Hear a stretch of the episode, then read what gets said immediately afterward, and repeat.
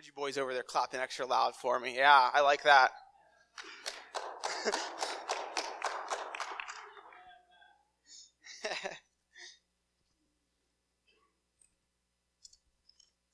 oh man, good morning, good morning. I just want to reiterate, you know, one of the hardest things I, I think that um, that I've noticed is, you know, whenever whenever we try to have um, an event or something like that, or or whatever it is, and we invite other churches. One of the hardest things is to get churches to gather together for something that's not at your home church. And so I think, you know, the, the Heart of David came and, and, and led worship for us and really just blessed us. And I think what a blessing it would be for us to go to them. You know, when it's at their home church, when it's in a place where, where they go, you know, for us just to show up and to bless them just by, by being there. Not to mention it's just worth it because um, we get to worship together and we're all part of the same body. So I would encourage you, if you're available on Friday, go to that. We're going to be there. I know most of the teenagers are going and the remnant's taking a trip out there. We, we just want to just be able to bless them too, just, just not just with our giving whenever they come to us, but also by, uh, being willing to go and worship with them where they're at too. So let's just uh, let's just pray real quick, and then we'll get into this message today. Lord, we're thankful for this time, God. We just we just want to wait on you, Lord. We just invite your Spirit into here today, Lord. God, we know that there's nothing that I could say, there's nothing that can be done here outside of your Spirit's leadership that could have any significance at all, Lord. So I just give my voice to you in this time. We give our, our minds to you in this time, our ears to you, Lord. We turn our turn our ears to you and our eyes to you today, Lord. And, and we just ask that you would speak to us, Lord. You, we ask that you'd speak through me, Lord. Just take me and use me as a vessel for you, Lord. We pray that you would receive all of the glory and all of the honor, Lord. We just love you, Lord. In Jesus' name, amen. Toby, can you bring my water up there? I forgot my water back there. I'll need that later.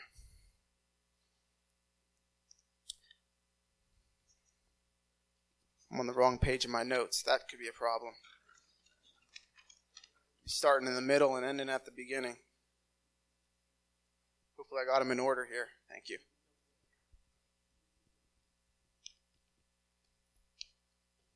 All right, I'm just going to get started. My, my message title today is, is uh, the Ekklesia Mandate. And if I'm saying that different than what you expected to be said, I don't care.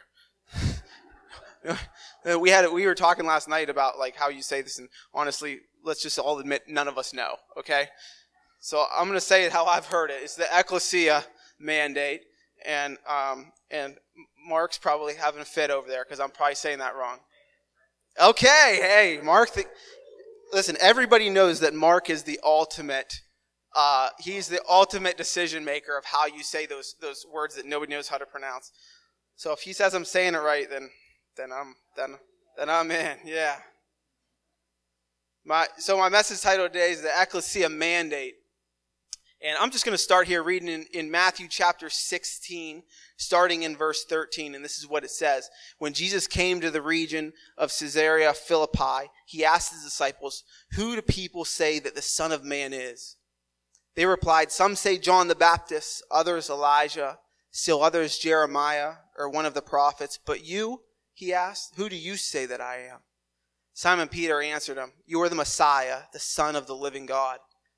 Jesus responded, Blessed are you, Simon, son of Jonah, because flesh and blood did not reveal this to you, but my Father in heaven.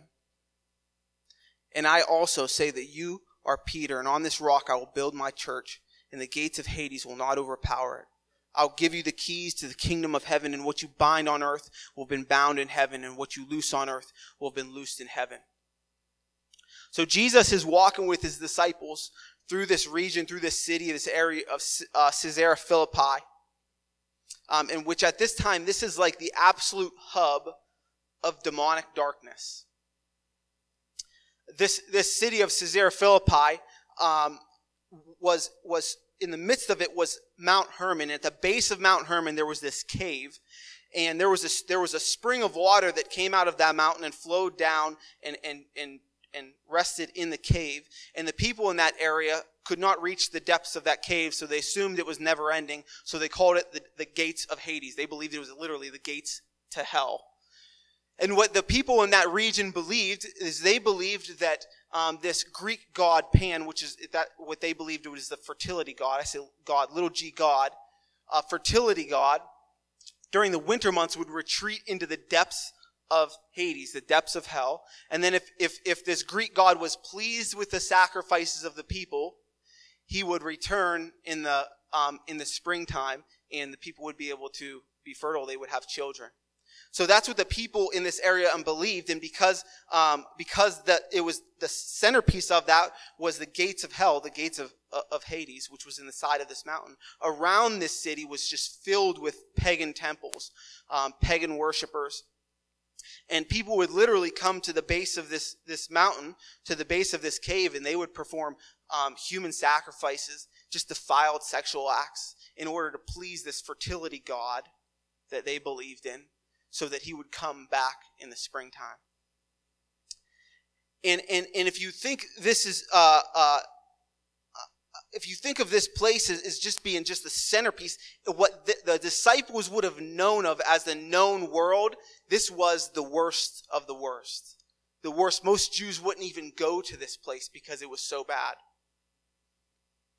And it wasn't by accident, accident that Jesus, before he would ride this donkey into Jerusalem to lay his life down for his people, to conquer the grave, before he would do all of that, first what he would do is he would take his disciples to this place to this city. And in the middle of this city that's just filled with probably armies of demons, armies of darkness, agents of darkness, so much darkness that Satan had gained his greatest stronghold right here in the city, Jesus asked this really simple and profound question to his disciples Who do you say that I am? And Peter's response to him is, You're the Messiah, the Son of the one living God. In the middle of all of these dead, never living gods. You are the one true living God. And Jesus' response to Peter is, You're right. This has not been revealed to you by flesh. This has been revealed to you by the Spirit. Now let me tell you who you are. You're Peter, and on this rock I'm going to build my church, and the gates of hell won't prevail against it. I'll give you the keys of the kingdom of heaven, and what you bind on earth will be bound in heaven, and what you loose on earth will be loosed in heaven. if you think about the demons sitting around listening to this conversation because the demons recognized who Jesus was, if you think about the demons sitting around listening to this conversation, as Jesus is essentially saying, I am giving you the keys to the kingdom of heaven. Hmm. I recently I read this book.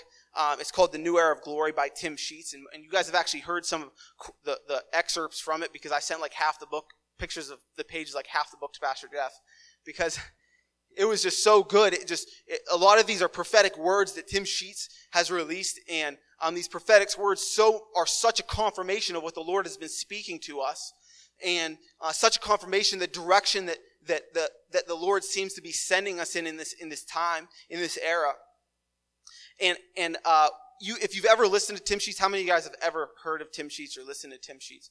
Uh, Tim Sheets is a pretty pretty prominent prophetic voice, and um, and you can't listen to Tim Sheets without uh, hearing him talk about the ecclesia. That's if there was an anointing that was placed on Tim Sheets' life, it was to, to teach about the ecclesia. So I read this book, and I've actually heard Tim Sheets many times over the years, and um, and never have I heard him not talk about the ecclesia. Um, but but uh, for just to give you some context to what this this word, this ecclesia word means, is rooted here, right here in Matthew uh, chapter 16. And when Jesus says to, uh, says to Peter, your name is Peter, and on this rock I will build my church, that word for church that he uses is ecclesia. Now, when you really think about this, there were other gathering places, were religious words for gathering places. They had the tabernacle and they had the temple and they had the synagogue. And Jesus didn't say, on this rock I'm going to build my synagogue. He didn't say, on this rock I'm going to build my temple. He said, on this rock I'm going to build my ecclesia. And ecclesia, in its simplest form, it just means assembly. But in this time, the word was most commonly known and used as a governing word. It was basically when a governing body would gather to do government activity, they would be called an ecclesia. And so when he's speaking this to his disciples, he is not only just giving, the, giving this thing a name, but he is also giving it a purpose. Let's listen to what he says. He says, You are Peter, and on this rock I will build my ecclesia. And the gates of hell will not prevail against it. And I'll give you the keys to the kingdom of heaven. What you bind on earth will be bound in heaven. What you loose on earth will be loosed in heaven. Because what's happening is Jesus is about to ride into Jerusalem on a donkey and he's about to conquer death and the grave. And he wants to know, he, and he wants the disciples to know exactly what he's going to do in, in, in, as he conquers the grave. They're, they're going to be entering into this new era by the blood of Jesus and the coming of the Holy Spirit. And in this new era, the Lord is not going to have a tabernacle. He's going to actually have an assembly of tabernacles. He's going to take the holiness was in the holy of holies in the middle of the tabernacle, where his glory was going to pour, was poured out. He was going to take that and he was going to place it inside of us. And he's telling Peter, I'm going to take the tabernacle and I'm going to put it inside of you. And when you gather, you're going to be an assembly of tabernacles with the purpose of governing spiritually the area that I've sent you to. And here's, here's the, the second half of this. The purpose that he gives this ecclesia is pretty simple, and it's to storm the gates of hell. He says the gates of hell will not prevail against you. The gates of hell don't move. The gates of hell aren't storming our grounds. The gates of hell are being stormed by those who believe they are who God says they are.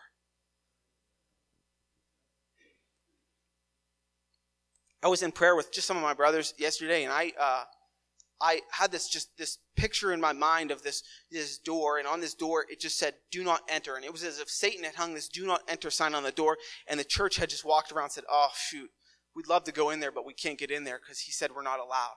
And Jesus said, "I've called you an ecclesia. I've given you the keys to the kingdom of heaven. I've given you authority to bind and to loose."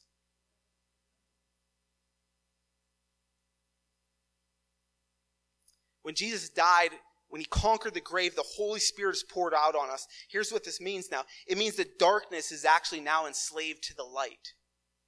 It means that Satan's authority is, is simply an illusion that's granted to us, granted to him by us. If we, if the, if the Lord has said, by the proclamation of Jesus, I am giving you the keys to the kingdom of heaven, and I'm giving you authority to bind and to loose, if, if there's, if Satan has any stronghold in our area, it's because we've allowed him to have a stronghold in our area. One thing that's really cool is that actually, if you were to go to this region now, you know what you would find? You would just find a foundation with no walls, pile of rubble. The spring that, that, that used to come out of the mountain that would feed down into this, this endless abyss that they thought was the gates of hell the spring has been closed up. Historians say that an earthquake basically shook the ground and destroyed the city, closed up the mouth of that spring. And I have to wonder who prayed that prayer. You know? Because somebody took authority and believed that God, God, they were who God said they were, and they prayed a prayer, and God said, okay, I'll shake the ground, I'll, I'll wreck that city to ruins. And the people didn't rebuild that city, it's just ruins right now. Still, to this day, it's just ruins. Because literally, there's no kingdom of darkness that has any power when the church rises up.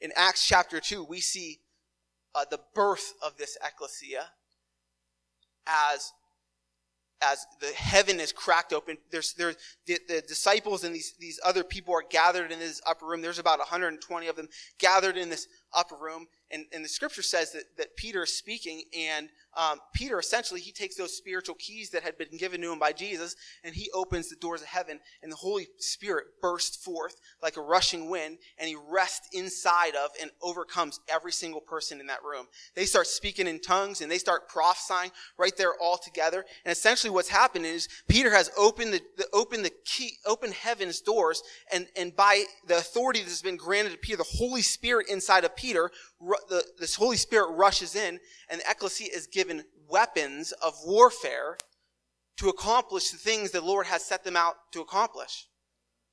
He called them a governing body, and then he said, Here's your weapons to go and govern. I called you to storm the gates of hell. Now here's your weapons to go and storm the gates of hell. These, these spiritual gifts that I've poured into you. And you know, one of the things that I, um, um, that I really took note of whenever I was reading the New Era of Glory, one of the things that Tim Sheets brings up, that he mentions, is the fact that when you look around the church of America, the Western church, how many churches refuse to talk about the Holy Spirit? Refuse to talk about spiritual gifts? Some of them even will go as far as just saying like they don't just believe those even exist anymore. They want nothing to do with those things. And essentially what we've done, what, what the church, the, the American church that believe that, what they've done is essentially handed Satan back the weapons that are supposed to be used against them say, here's, here's those weapons. I'm just going to lay them down at your feet. And you know what? We'll just be confident being a synagogue. We'll just keep Jesus within these walls of this body. And we're not going to storm the gates of hell. You can have your space, which is literally everywhere else outside of these walls. We'll just take our place. Here's our weapons. We're not going to use them against you. You go and have your, your, your reign and your rule. And what we've, what we've seen happen in that is we look around America, we've seen just destruction when there's just churches on every street corner because churches haven't ro- ro- risen up as an ecclesia and spiritually govern the land that the Lord has given them to govern. He's anointed them to govern. So when we look around and we see darkness, we don't think, well, shoot, oh man, it's a shame that there can't be nothing done about that. You know, I, was, I, I, read this article on WKBN the other day that these schools are starting uh, Satan clubs. Yeah, schools are starting after school Satan clubs, and the, and they they interviewed the one uh, the one guy who's in charge of the school and they asked him like well how, how are you letting this happen? And he said basically i can't discriminate. And you know what i heard? Why aren't we in the schools? Wait you're telling me they're allowed in the schools and the church is sitting back saying oh no he's satan's hung a sign on the door that says we're not allowed in there. Please. The lord has given us the ability to do those things too and now he's going to start to give us the strategy to do it and if, and if, and if, and if we look and we see something has opened the door to Satan, we need to be saying, okay, I'm going too. I'm going to start taking the light into those places. So for a long time, I feel like uh, I, I speak this to myself. I, I, the Lord has been unveiling this to me. For a long time, I've looked and said, there's dark areas that I can't go into that I'm afraid of. I'm supposed to be scared of the darkness. And the Lord is saying, no, I've put the light inside of you and I've enslaved the darkness to the light inside of you.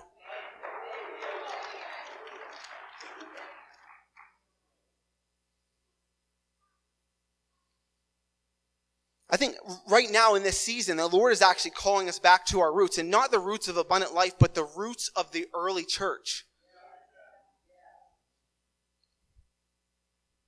And he's, and, he, and he's calling us to take the weapons that he's given us and to go and storm the gates of hell, to go and storm the darkest areas and to take authority over those things, to spiritually govern the area and the region that we've been called to spiritually govern, that we've been anointed to spiritually govern.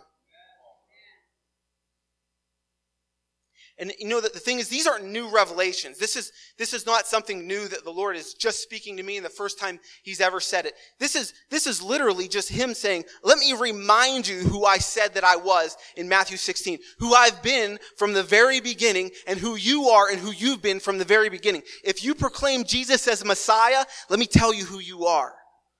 You're an ecclesia. You're a tabernacle of God's holiness.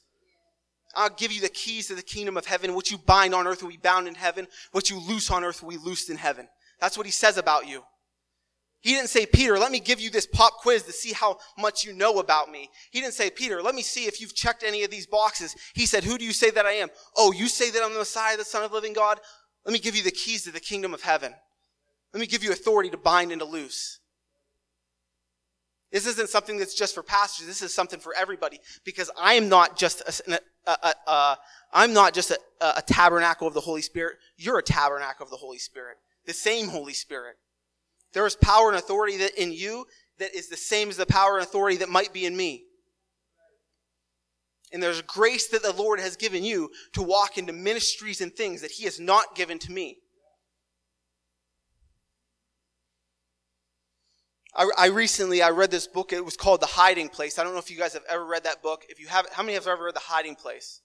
Yeah, there's a lot. This is a, this is just an amazing book. It's a, it's a biography about Corrie ten Boom, and um, and every person should read it because it's so so good. But just for those of you that don't know Corrie ten Boom's story, essentially what her story is, is she was born and raised in Holland in the early 1900s. She was an adult when the Nazis came and took over, and she be, basically became the head of the underground system that hid and protected Jews. She would hide them and protect them in her house, and eventually she got caught, she got prosecuted, her and her whole entire family got sent to a Nazi death camp. And the Lord's hands of provision were on her the whole time. He allowed her to basically smuggle this Bible into this Nazi death camp. And, and, and, and in this middle of this Nazi death camp, all these thousands and thousands of women, they would be abused and beat. They would be worked for 12 hours a day, be given limited food, malnourished, and then they would be sent to these flea infested living quarters where they would sleep. And the flea infested living quarters were so disgusting that the guards the Nazi guards would not go into them. And you know what Corrie ten Boom did? She took this Bible and she started a worship service every single night. And what the Lord did was he entered into the darkest, most evil place you could ever imagine. The absolute definition of hopelessness and evil was filled with the light and the hope of Jesus. And if we ask yourself, why? How was that able to happen? How was the light and the hope of Jesus able to live in a place that's so dark and so evil? And it's because Corrie ten Boom knew who she was as an ecclesia, a member of the ecclesia. She knew who she was as a tabernacle of the Holy Spirit. And the keys to the kingdom of heaven was given to those who proclaim Jesus as the Messiah. And because for those whose hope is in Jesus, the gates of hell will not prevail. And because the light shines in the darkness, and the darkness cannot overcome it. Cannot overcome it. I heard this, uh, I heard this quote in this book that I recently read um, called God's Smuggler. And uh, the quote says, Under persecution, man looks at his faith to see if it's worth fighting for. And if I'm, if I'm honest, in my life, my faith has not faced much challenge or persecution. And if we're honest, even in the past century, our faith or the church in America has not faced much persecution or much challenge. And that's why we have to be so diligent. This word that Pastor Ben spoke over us last week is so important. That's why we have to be so diligent, so intentional with our faith, so intentional with reminding ourselves who we are and what we're called to. Because otherwise what happens is we, our faith becomes stagnant as we become stagnant. Because untested faith will become stagnant faith, and, and stagnant faith becomes dead faith. And I believe, this is what I believe that the Lord is, is, is doing right now in the Spirit as He's returning us. He's calling us to return to His ecclesia, to, to rise up as His ecclesia and to reign and, and rule in the land that He has anointed us to rule in. This is what Genesis chapter 26 says, um, starting in verse 12. It says, Isaac sowed seed in that land, and in that year he reaped a hundred times what was sown. The Lord blessed him, and the man became rich and kept getting richer until he was very wealthy. He had flocks of sheep, herds of cattle, and many slaves, and the Philistines were envious of him. Philistines stopped up all the wells that his father's servants had dug in the days of our, his father Abraham, filling with dirt. And Abimelech said to Isaac, Leave us, for you are much too powerful for us. So Isaac left there, camped in the Gerar Valley, and lived there. Isaac reopened the wells that had been dug in the days of his father Abraham, and the Philistines had stopped up after Abraham died. He gave them the same names his father had given them. Wells in that time were a, a symbol of life. But more than that, what they were is they were a symbol of authority to live to sow and to reap from a land. When a family was laying claim to a land, what they would do is they would dig a well. And they would give a, a, that well a name that was, that was relevant to what was happening in their lives, what was going on right then in that moment. And Abraham had basically gone into this Gerar Valley, which is, is in the land of Canaan. He had basically gone into this. All right, we're good. Basically, gone, he had gone into the Gerar Valley, which is the land of Canaan, and he was a foreigner in the land, and he dug wells. He laid claim to that land. You know why he laid claim to that land? Because the Lord spoke a promise to him. and said that this land is going to be the land of your descendants. And he went and he dug a well, and wells would essentially be passed down from generation to generation to generation. And Abraham dug that well on foreign land because he trusted in the Lord's promise. And so after Abraham dies, the Philistines start to fill in these wells. And what they're saying is, you have no right over this land. They didn't use the wells, they filled them in because what they want is they don't want you to think you have any authority over that land. And Isaac shows back up, and Isaac is still a foreigner in the land. You know what he does? He starts to reopen those wells again. He starts to dig open those wells again. The scripture says that he gave them the same names that his father Abraham gave them. And you know why? Because the same promise that was given to his father Abraham was given to him. And you know what I think is happening is this time as, the, as we return to our roots of who we are, I think the Lord is going to start to uncover these wells that the early church functioned in. These resources that the early church functioned in. He's going to start uncovering those wells, redigging those wells that the early church had functioned in. And, and, and these ancient wells are going to be called healing well is called deliverance. Well is called revival. And the same water that was a resource in the early church that caused revival to break out every, everywhere, miracle signs and wonders, the same water comes from the same source, the throne of God. And it's the same throne, throne of God for us. And as we uncover these wells, the Lord removes unbelief from inside of us. We start to uncover these wells. The Lord is going to function in the same way that He functioned for them he's going to be the same God that he was to them. Because the God of Abraham and the God of Isaac and the God of Jacob was the God of Paul, was the God of Peter, and is the God of me. He's the same yesterday, today, and forever. He will always be. And what we're going to do is we're going to start to uncover those wells again, and we're going to start to pull from the resource that the Lord has given to us. Live in the authority that the Lord has given to us in Ezekiel chapter 47, Ezekiel was taken into this vision, and in this vision of the temple, and off of the throne and down the altar streams this little stream of water, and it goes out the gate of the temple, and as it leaves the gate of the temple, it turns into a river, and it gets bigger and bigger and bigger until it's this raging river that's flowing, and it dumps into the Dead Sea. And if you don't know what the Dead Sea is, a physical place, the Dead Sea is so salty that nothing can live in it. The scripture says that it turns the Dead Sea to fresh water and brings life to everything it touches.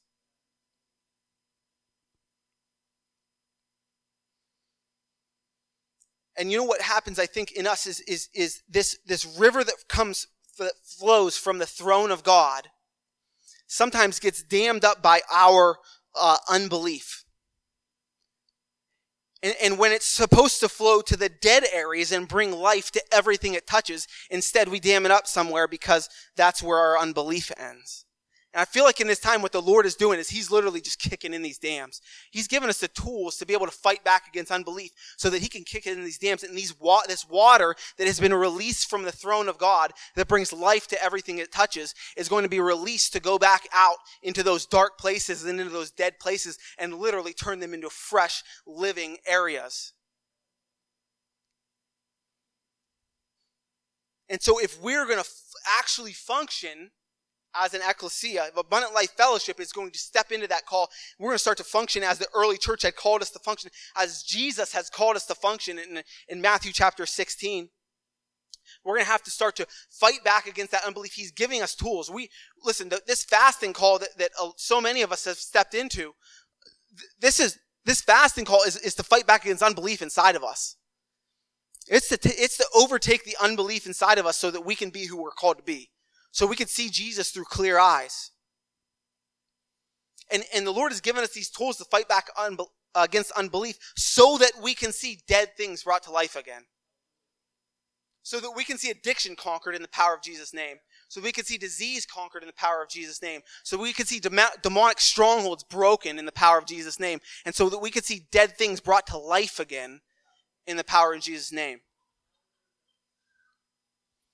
You know, if I'm being honest, as, as the Holy Spirit has kind of revealed some of these realities to me, these are things that I've, I've heard many times over the years, and they've resided in my conscious. I've, I've recognized them and maybe even spoke them out a time or two, but they've never found home in my spirit.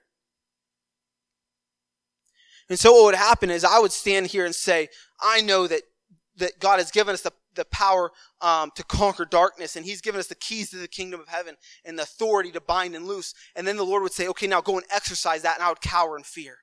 I would become a coward right there. And the reason is, is because there had been unbelief that's resided in me. And there's things that the Lord is identifying in me that He is working out of me right now.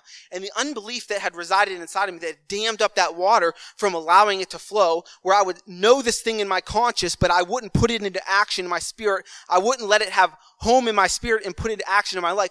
It wasn't because I had unbelief in the power of God, because I look around and I see the universe that God spoke out of His mouth, and I know that God can do anything He wants to do. But the unbelief that held me up is the unbelief in his love. Because I would have a hard time to believe that when the Lord has sent me to step out, to do things, to actually act out these things, to put my faith into action, that the Lord is not going to just abandon me there. And that unbelief inside of me is something that the Lord is weeding out in this season.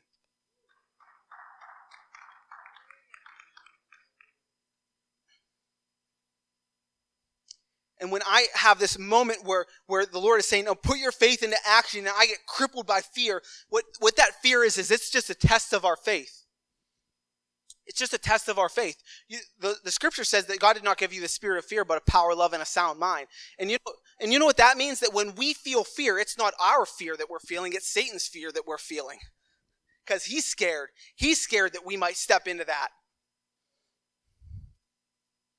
And fear, what it is, is it's our faith put to the flame to say, what do you really believe? What do you really believe? You could talk a big game, but what do you really believe?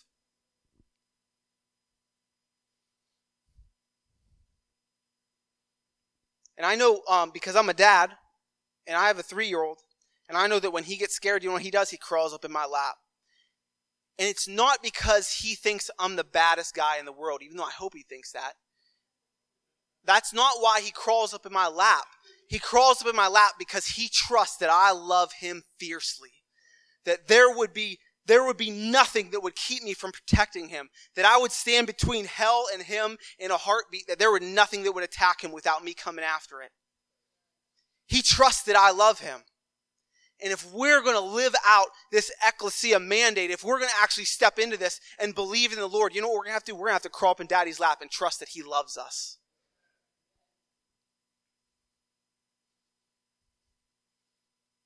You know, we did communion today, and you know what? When you think about communion, G- Jesus is sitting there with his disciples, and he says, um, "This this bread represents my body broken for you. This blood represents my, or this this juice represents my blood poured out for you."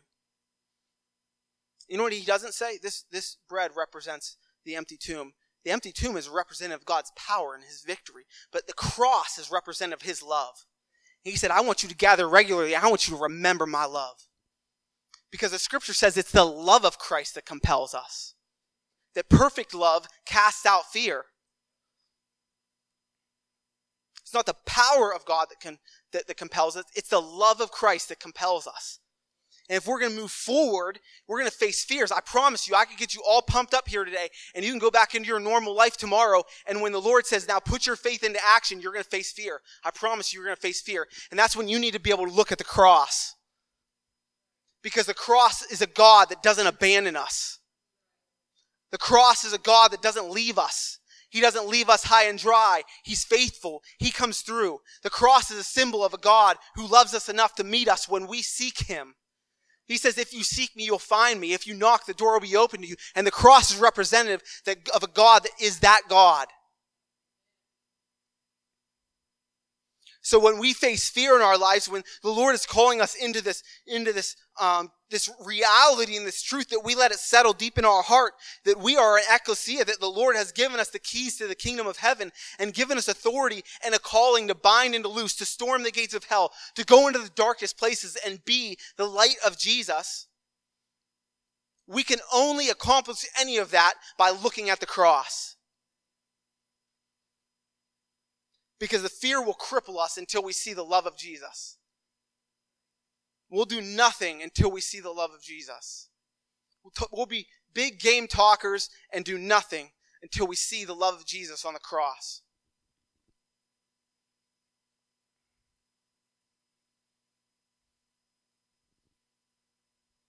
I just believe in this season that the Lord is just going to release this, this revelation of his love, just a deeper revelation of his love. One that doesn't just settle in our subconscious, but actually settles in our spirit, becomes home in our spirit, and becomes a reality in our spirit. We're going to get together tonight for a prayer meeting here at six o'clock. This is something the Lord has been just, just pressing into my heart.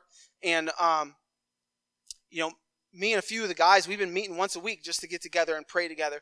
And I believe what the Lord is doing is He's, is he's saying, okay, now that you're, st- I'm starting to give this revelation of who I am, I want you to start to actually put these things into action. When we come together tonight for this prayer meeting, we're coming together as an Ekklesia, as a, as a, as an assembly of tabernacles to govern the land the Lord has called us to govern. We're going to govern it in prayer. We're going to cast out what needs to be cast out, and we're going to allow what needs to allow. We're going to speak life into things. And we're going to do these things because we believe the word that Lord has said to us. We believe He is who He says He is, and we believe we are who we say we are, or He says we are. This is, it's not by accident that you are here. It's not by accident that you were born into this time, into this place, that you happen to be here on this Sunday. It's not by accident. The Lord has a purpose for you in this plot, in this place, in this time, in this region to rise up and be a part of his Ekklesia, be a part of his assembly of tabernacles that starts to govern this land. And it's Jesus, it's the authority of Jesus that gives us the ability to do this. He says, All authority in heaven and earth has been given to me. That's the start of the Great Commission. All authority in heaven and earth, heaven and earth has been given to me. He's not going to fail us. He's not going to let us down. But the Lord is calling us into an aggressive state and not a passive state. Pastor Jeff said this a, a, a, few weeks ago that this is an aggressive call. This, this word that we have for the year, more than conquerors, is an aggressive call. It doesn't mean that we sit back and wait for somebody to come, you know, falling into our lap that happens to need a battle fought for them and we pray for them. It means that we go and we storm the gates of hell.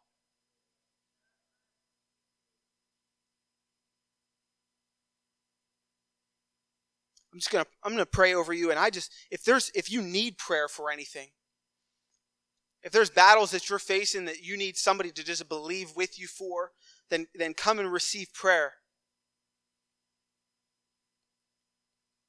We're going to start to believe the things that the Lord says about us. And, we, and listen, the Lord has done, a, He has taken us through seasons of refining and seasons of refining. And this word that Pastor Jeff released this year is so so relevant. It's so important to this season that we're in. So important to this season that we're in. And he said this many times. We're not just called to be conquerors in our own lives. We're actually be, co- be called to be conquerors in others' lives. Lord, we just, we just love you, God. You're a good God. We thank you for the cross, Lord. Lord, when we get afraid, when we get scared, we look at the cross and we trust in a God that doesn't leave us, that doesn't abandon us. Lord, it's your love that compels us forward. It's your love that compels us to, to, to move forward in this Ekklesia mandate, to receive what you've spoken to the church, Lord, to redig these wells and to, and to pull from the same resource that they pulled from. Lord, we're thankful that the water still flows from your throne, that it still brings life to everything it touches. So we just release in this place a spirit of boldness, Lord, a spirit of remembrance, God, that in the moments where we become um, overtaken by fear, that we face challenge, where the Lord says, put things into action, put your faith into action, that, Lord, we would remember the cross.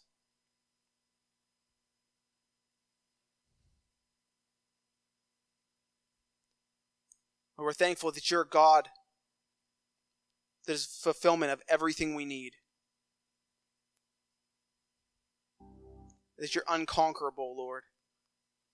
Undefeated. You're the one true living God. We, we just release the revelation of your love here today, Lord. We love you and we honor you and we bless you in Jesus' name. Amen.